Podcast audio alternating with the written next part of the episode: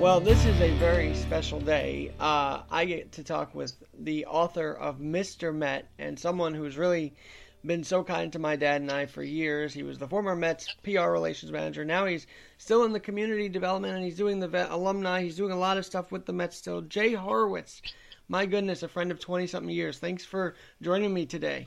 My pleasure to be with you, Alex. My pleasure. So, first things first, thank you for all you've done for the Mets and the community over the years. And you know, when you retired, people were like, "Oh no, Jay's leaving," but you haven't left yet, right? You're still very involved yeah, with the team. I'm, I'm semi-retired, Alex. I uh, two years ago, I became the head of the alumni relations with the Mets, and, we haven't done a lot of stuff with our alumni through the years. And I just want to reach out to the guys and let them know we care, and you know, doing like some podcasts and a newsletter and bringing them back and forth to the stadium and spring training, and, and basically just letting them know we care about them and try to rekindle some of the relationships we've had in the past. And you know what today is? In 1998, I believe, today was the debut of Mike Piazza as a Met. Yes. So yes, take yes. us through that day, firstly, as a, as a starter.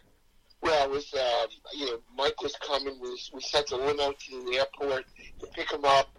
The plane was late. We were playing the Brewers in the afternoon game and he got there late, and he he uh, got right to uniform, and Al Leiter pitched a three nothing shutout. I think that day against the Brewers, and and after the game. Uh, we brought him over to the old Jets locker, room, which is next to our locker room at Shea Stadium, and it was packed. And right then and there, I knew my job would be different. It was Mike was like a rock star then. He, um, you know, we, we got more media, more fans, more national attention, and you know, Mike really transformed our whole organization, gave him credibility.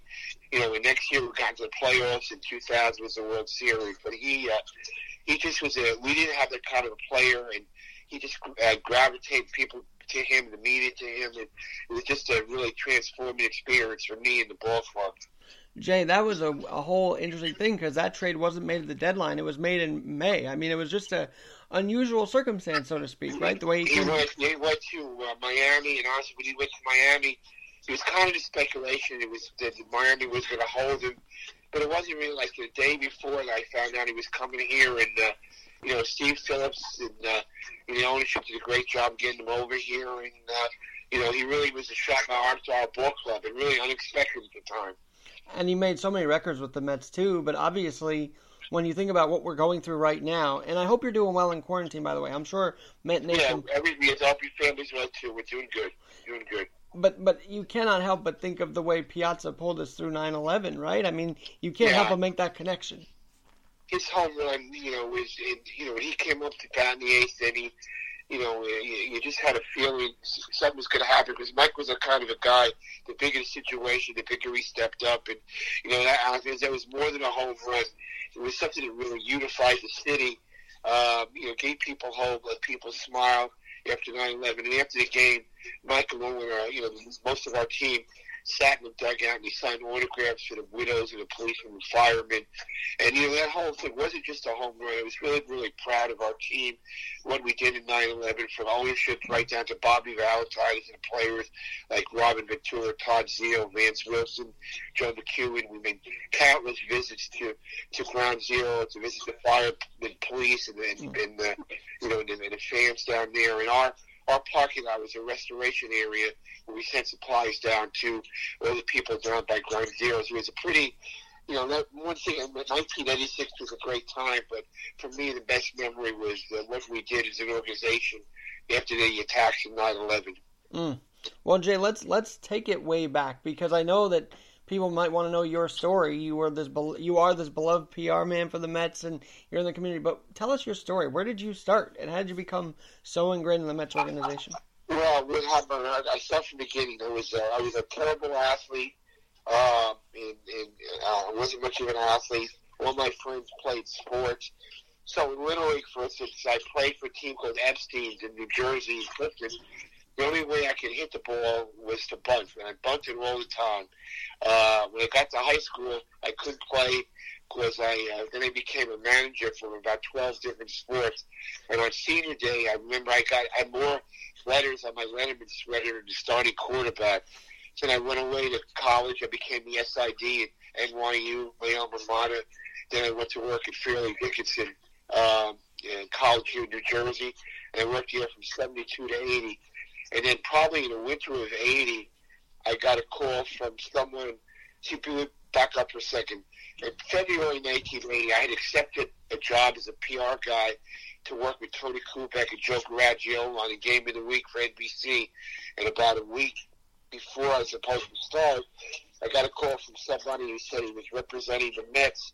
Would I like to join and come interview for, for the Mets job? I proceeded to hang up on him, and uh, um, I found a couple days later that it was a, it was a legitimate offer. I went down to, to Florida, interviewed for a job, and uh, you know, 40 years later, I'm still here. Wow, and and then you you you work your way through the organization. You were there for '86, and I know that your book, Mr. Met, sort of covers that journey that you were on during the '86 year. Yeah, it, it's just the, the relationships, of, you know how the club uh, reacted. You know, you know working with Davey Johnson, you know, when Davey was hired in the in, um, in, the, in, in October of '93, I knew we got a good one. The first words in his press conference were, you know, to the meetings, and why did it take so long to hire me? Davey was a was a really cocky, you know, um, he had a lot of, you know, he, he just believed in themselves, and and then in um, in '83, you know, in '84 rather, we got, uh, you know, Darryl came in '83.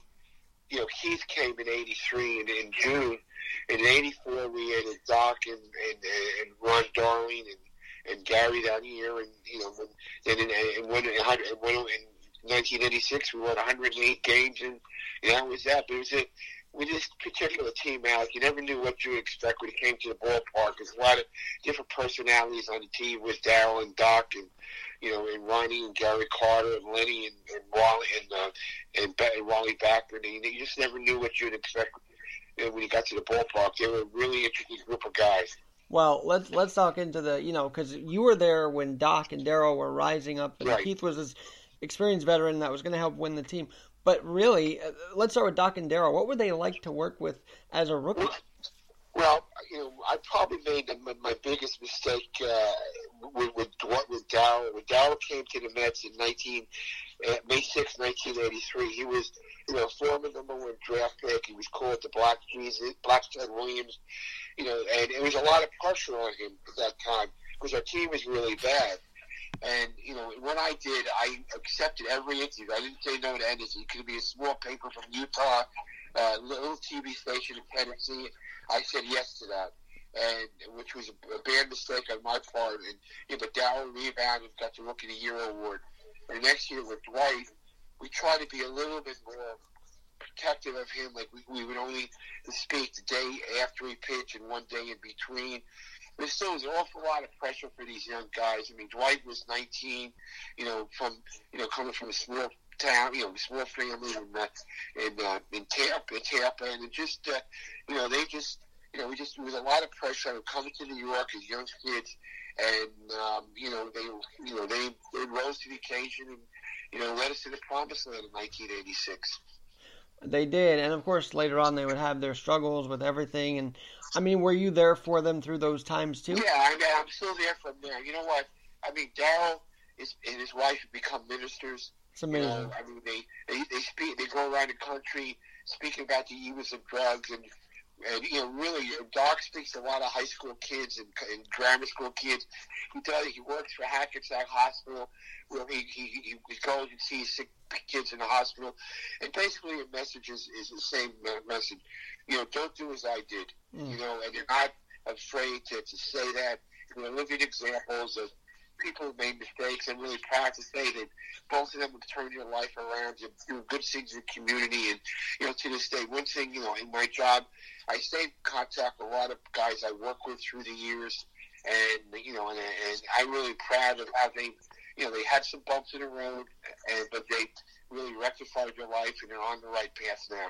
They really are. It's, and I had seen Dwight at a, at a function a couple of years ago. He seemed great. He's doing good. So right. thank God for that. Now, right. Jay, one guy that we we should cover here, and your experience with him was Gary Carter. I mean, you had all these personalities. Then you sort of had the calming force in Gary Carter. What was that like working with him? Yeah, Gary, uh, you know, you know, Gary was, you know, he came us the reputation as you know, kid camera because he you know, supposedly liked interviews. But Gary, Gary was was a guy who got both ends of the uh, the, of the same plane, the plane, and, and his devotion to community uh, relations. You know, Gary's mother died at a, at a young age. At, uh, at, uh, 50, she was very from leukemia, and Gary was such a giving person. He uh, he never turned away an autograph, never turned away a charity event. You know, he won the Roberto Clemente Award uh, uh, for his work with charities. And unfortunately, Gary was uh, was taken from us all too long. For sure, he was 57. He died of brain cancer. But he will tell me a little bit about Gary Carter. In, in September, um, when he got sick in um, in, September of 2000 and uh, I'm trying to say in, in, in 11, I broke my ankle. I fell, and Gary Kemp called me every other day see how I was doing. And at that point, he was had diagnosed with brain cancer. I went down to see him in, with Jeff Wilpon, one of our owners, in February and January of 2012. And a couple of months later, you know, a couple of weeks later, he was dead. You know, he was. I mean, he was such a. You know, Gary predated analytics. He he kept books on all the pitchers. Uh, you know, to, you know, when, when our pitchers threw, he wrote down stuff trying to help them you know, Gary could go 0 for 4 in a game, but as long as we won, he didn't care. And, and he was, you know, he was such a decent, decent guy, you know, and it just, uh, you know, every, every February 12th, we think about the, the passing, but he's a, he, he's just a really kind person who, he understood there was more to playing ball than hits and home runs. His work with the kids and the charities was just something to remember. All right, uh, Jay Horwitz, who we're talking with, he's written the book Mr. Met, and uh, obviously there is a Mr. Met at Citi Field and Chase Stadium, uh, and he's beloved just as much as you know, just much as you are, Jay. So uh, I guess that's where his his inspiration was was the naming of the book, obviously, right? Like his inspiration. Well, you know, no, that was kind of a funny story uh, how that happened. Uh, that I, I have when I did this book, the you know I was dealing at the time with the older players, and he wanted to develop a you or see who had a current team who had a good relationship with. And that probably was right was Jacob DeGrom. So Jacob and I had a pretty cool relationship. Uh, when I asked him to do an interview, he would never say yes right away. He would say, Jay, I'll do the interview for you if you can come out on the field. If the phone goes to Steven Matz and myself. Or he would say, we have a little basketball net in the clubhouse. He would say, I'll do an interview for you if you make two baskets. And I never, again, not much of an athlete, but Jacob's always did the interviews. So the author said, you think Jacob DeGrom would help write a forward for, for the book? And I asked him, he very kindly did. And in the course of that interview, he said to the author, you know what? In my eyes, he's the real Mr. Met. Mm. And we got the permission to use the title for the book, and you know, and um, and you know, it's good. To, you know, you got to remember, you know, Jacob came up here in 2014, he came up as a relief pitcher. He never pitched an inning in the bullpen. He pitched seven shutter, seven inning against the Yankees, picked up one run, and the rest is history. Rookie of the year award, two Cy Young, and there's no doubt in my mind that he can win another Cy Young or two. But he was kind enough to sit down and write the forward for my book, and he used the term Mr. Met, and they kind of went from there. Well, let's talk about Jacob. You know, everybody talks about Wright, and we're going to get to him too because that was a special connection too. But with with Jacob, I mean, the guy is a winner. He he wants to win. He pitches like he wants to win, and, and it's great that you have that friendship with him. Now, were you his PR person at the time when he first came up? Uh, yeah, well, I came up. In, I came up in two, He came up in May of 2014, and you know we worked together for the Rookie of the Year award and his first Cy Young. You know, I, I was I was was with him, and the other thing he pitched so many games where he didn't get up with a run and one run and lost. He never, ever, ever lost his composure in the interviews. He kept his cool. It was always about team, team, team, team. That's all he cared about. That's what separates from me from the other people. Other people. All he cares about, uh, uh, uh, you know, we can win one nothing. He's great. Uh, uh, you know, he doesn't care. You know, what, what, how many runs the other team scores as long as we win. I mean, he's really just cares about the team, and that's why he's successful. He's really focused on one thing. He, he comes to the park, wants to win, and wants to help the team win. Jay, I think it's important that you have this conversation with you know about the book and about the team because quite often the headlines aren't kind to the Mets, and yet there is an organization that cares that's always there, and that message should be brought out too. Yeah, we, you know, I've been from one of the things about our organization. We we give back in the in the real puns. Of, you know, Fred and Jeff are probably on every hospital board or charity board in the city, and they're two giving people. Like I'll go back to 9/11. What we did you know, for 9/11 is just remarkable. We did, and even in the current, you know, virus uh, crisis, you know, we're, we're constantly giving food to hospitals and supplies in Florida and in Syracuse our AAA team and St. Lucie where our, where our single A team is. So we're constantly giving back and, and uh, you know, they, they, I mean, that's what makes me proud with, with a an organization like that. We understand is more than what goes on the field and we really should give back to the community in a big, big way. Jay, I saw that firsthand at the Henry Viscardi School. You guys always came out and still do to the Henry Viscardi School with Mr. Met and a few of the guys. And if you remember, in 2007, with Joe Salonica arranging it and Jill Lee and you as well and Iris, and we had this huge wiffle ball game for three innings, and Tom Glavine pitched to our kids. It was the most surreal thing you'd ever see. Yeah, I mean, it's, it's, that's a great school. I'll never forget those when I used to go to the dinners with Mr. Katz, and those kids are remarkable kids. And just be a part of seeing them, what you're doing is just really remarkable. And our guys always got such a big kick out of being a part of that. That's beautiful, and and the ballpark too. You were always having kids there, and it was it was great. Now I got to ask you about David because David Wright was the man on the Mets for years. Unfortunately, his back injury took him out, which is just one of the most. You, wouldn't have thought it was that that would take him out, but that was life. But he really he was trying to get through that and trying to play. But let's start with his final night. I mean, that was electricity from what I had seen uh, that was, night. Yeah, he he uh, he worked so hard to get back to that night. He won. He's basically playing for his daughters. He's got three young daughters who really never saw him play before. So he, he just he you know just wanted to get back and get back on the field and do something with doors would see him, but he just never gave up. And when he when he came back in 2015 to get ready to play those games, get ready to play the World Series, used to take a good two, two and a half hours of exercising. Used to get to the ballpark like at 11.30, 12 o'clock to get ready for a 7 o'clock game. But he never gave up and worked himself back there to get to play. And, you know, let me, I, this is what I was saying about David, David Wright. He's a seven-time All-Star is is is good a player he was. He was a hundred times better person. One one example in the last year or two when he wasn't playing the last year, he went to visit uh, I, this we're not telling telling anybody. A young kid who was dying of cancer at Sloan Kettering Hospital. So unbeknownst to anyone, didn't find out later. He kept visiting the kid. When the young man passed, he went to the wake by himself.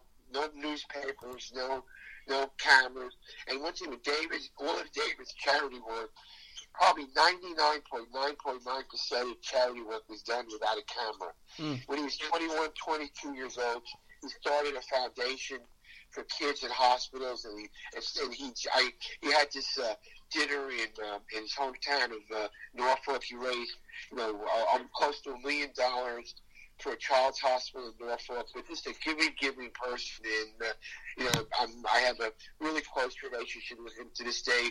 We speak probably a couple of times a week, and, uh, but he's just a remarkable person. He's really just concentrating now on, you know, raising his young daughters. And, uh, and before the virus, he was coaching one of their kids, one of the team's wiffle ball teams. I mean, you know, t-ball teams, rather. Mm. Well, that is that is awesome, and of course he had the play. I mean, when he he was starting to rise, what was the media attention like on him, and what was your role with dealing uh, being the mitigator, so to speak? Well, he, he you know, David knew his role. He knew where he was a star in New York, and I just try to group things by his lock and make it easier for him. Like after a game, instead of doing a lot of one interviews, we used to try and group people by his locker. You know, but David was very, very accommodating. He never turned back anything, and again, he understood what his role was. That he became the you know captain, could became the club spokesman. You know, when we would lose a game ten to one, David was always by his locker explaining, you know, let's focus tomorrow. So he got what it was to be the captain, and the guys used to go to him for advice. And he was always, you know, he used to sit with his last two years with the Mets.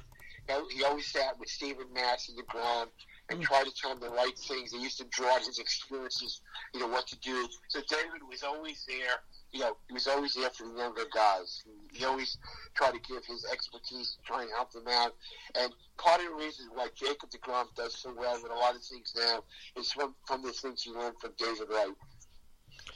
How how has the social media though, however, been with the tweeting and all that? I mean, is it has it changed the game and the way PR departments it's, have to work it, now? Changed. When I when I first started, we used to write press releases and stuff like it. There's no more press releases anymore.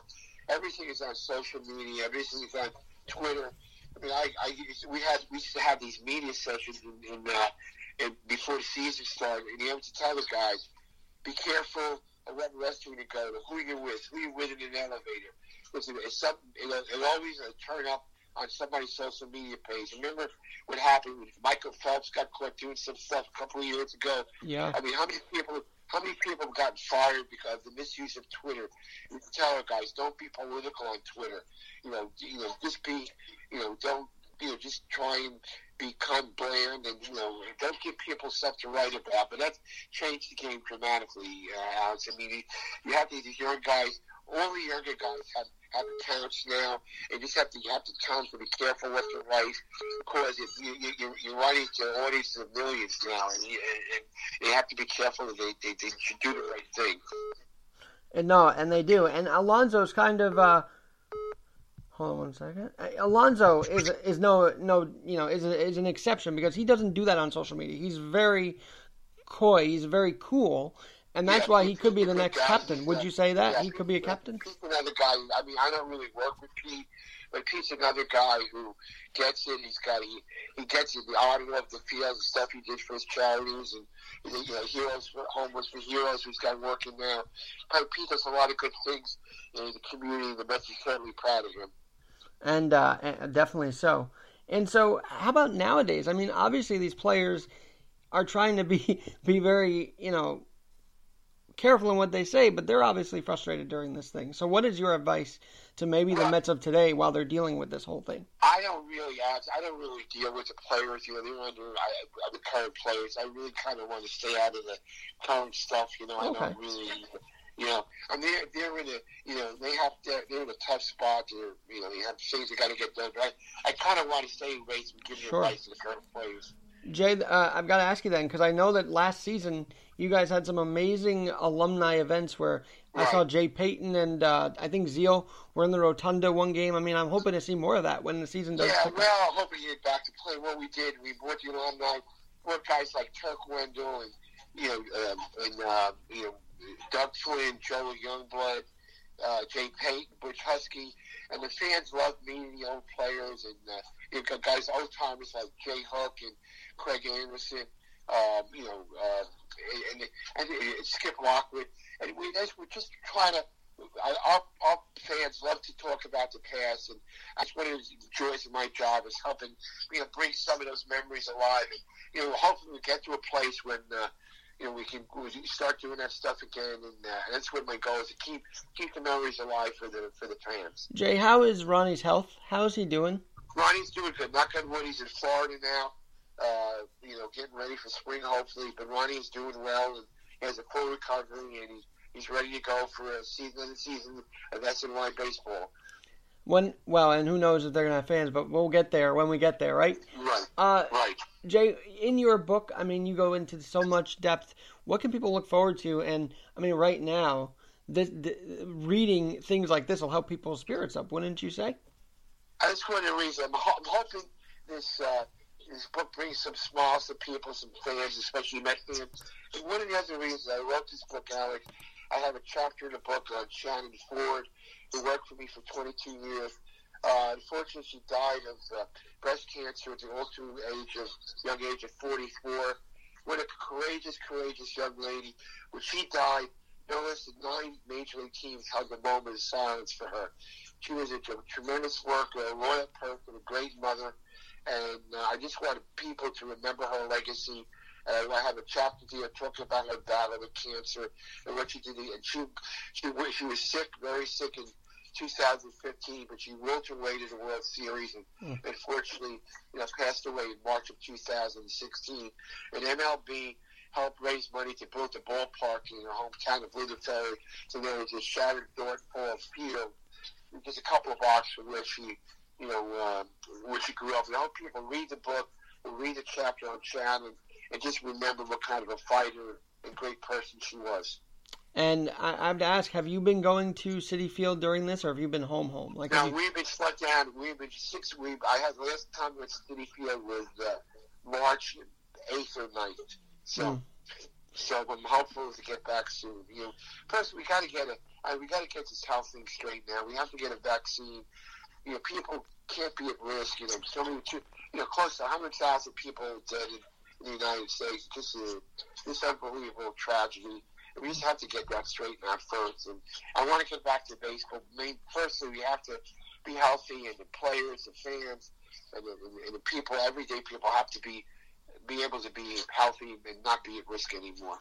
Jay, one last thing because Met fans are seeing everything like it's an up and down world with the sell when they not sell. Like who knows what's going on with that? But give us a positive message on the Mets environment right now that we may not be seeing uh, on the on the pages of the papers. Well, let me just say this: that, that, that you know, sometimes our ownership, especially Jeff, gets some criticized in the paper, but working with him for close to three, four decades, no one cares more than Jeff and Fred Wilpon about winning. They, they care. They try to build the team. Last year, we came out strong in the end, and they want nothing more that they get another championship for the Mets. They care about winning. When, when we win, Fred and Jeff, they they both they, they get mad. They you know they you know they don't they, they don't maybe the arbitrator can't see it, but trust me, somebody who's working them up close, they do care. They do give a damn, and they're working tirelessly to try and build the win back get another championship for the for the Mets fans here in New York.